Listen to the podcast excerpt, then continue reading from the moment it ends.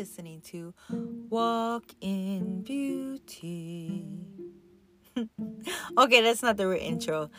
I can't help it. If you're tuning in for the first time, I do this thing where I try out different sounds every so often.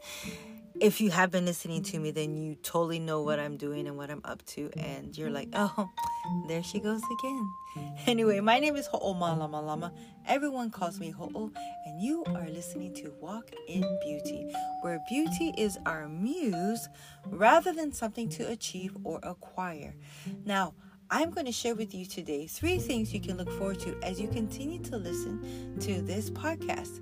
And these three things I feel will not only connect with you, but it's something that I'm very passionate about. And I don't even know why I haven't been talking about these topics, but that's going to change because I am going to start talking about it. Stay tuned as I begin to share with you what they are.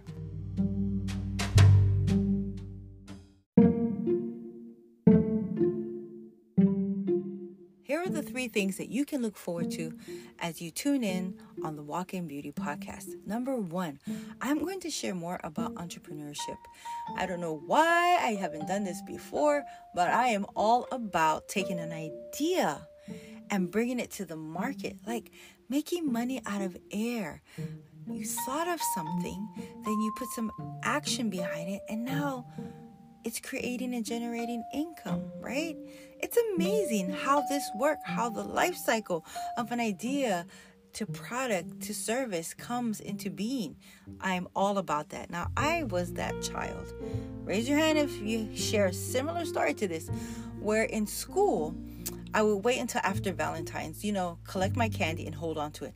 And when all the other kids ate through their candy, I would sell them back the candy and make the money. Yes, that was me. I was that child.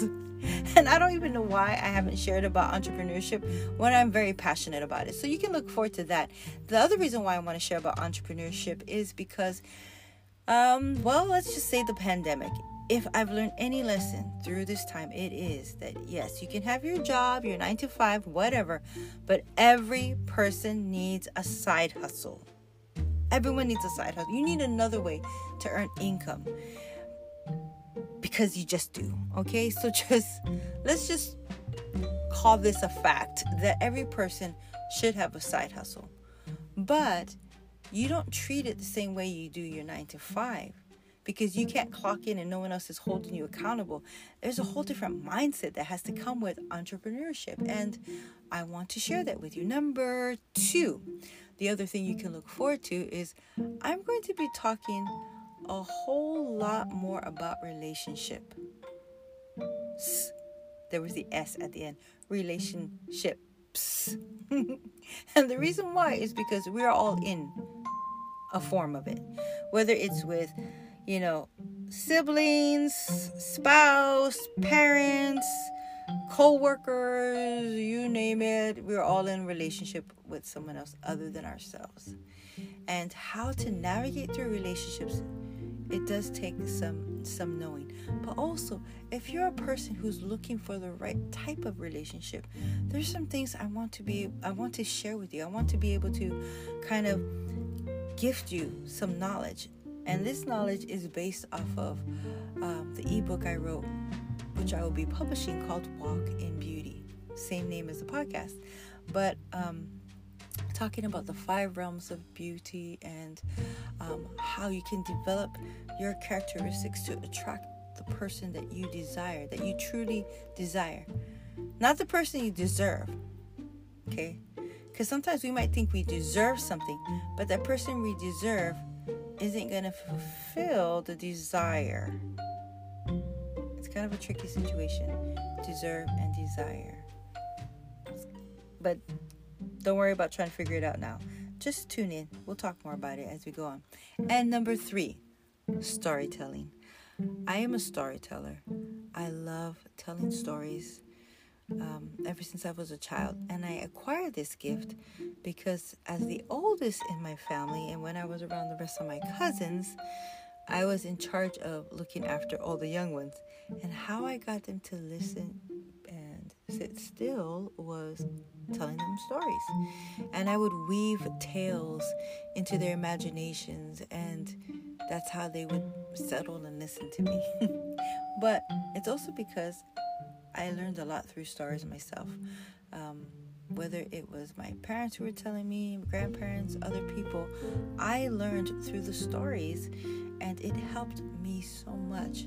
I was able to understand the lesson without going through it, you know? Stories are powerful and we need stories now more than ever. But here's the cool thing, and this is why I saved it for last. Not only will I, will I be doing more storytelling with you, but I will be bringing people on to share their stories with us. That's cool, right? So it's not just me telling you a story, it's hearing from other people their story. And I'm going to ask them one question.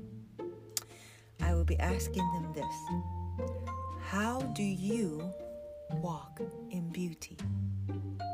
And then we all get to listen to the response because every person will have a different answer. And I am so excited about this part because it's creating the bridge from one generation to another.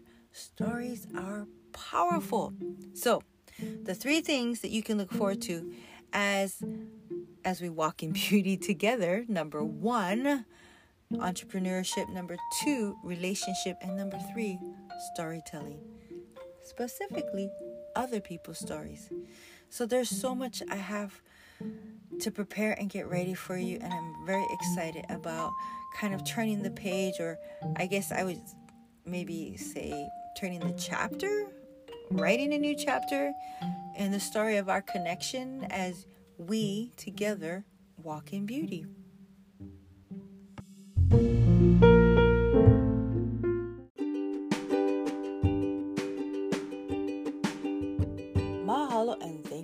Listening.